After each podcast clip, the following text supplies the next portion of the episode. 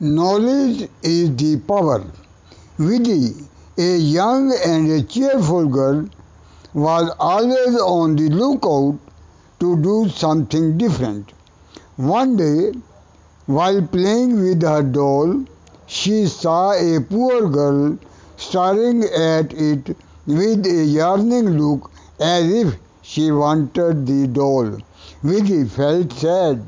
She thought of giving the doll to the girl, but then doubts crept in her.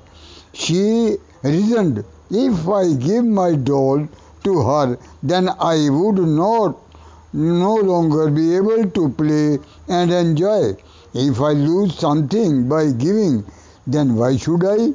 She asked her teacher the same question. The teacher answered, Vidhi, the happiness that you get by helping others does not lie in the happiness you get by playing with dolls.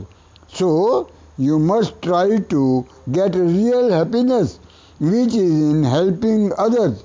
But this did not satisfy Vidhi.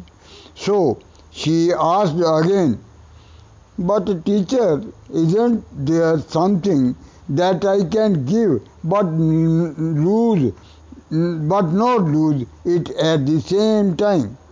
To this the teacher smiled and replied, Yes, Vidhi, it's knowledge.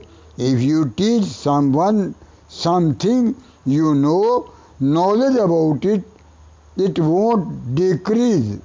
Vidhi, delighted to hear this, decided to study hard, became a scholar, and be a teacher.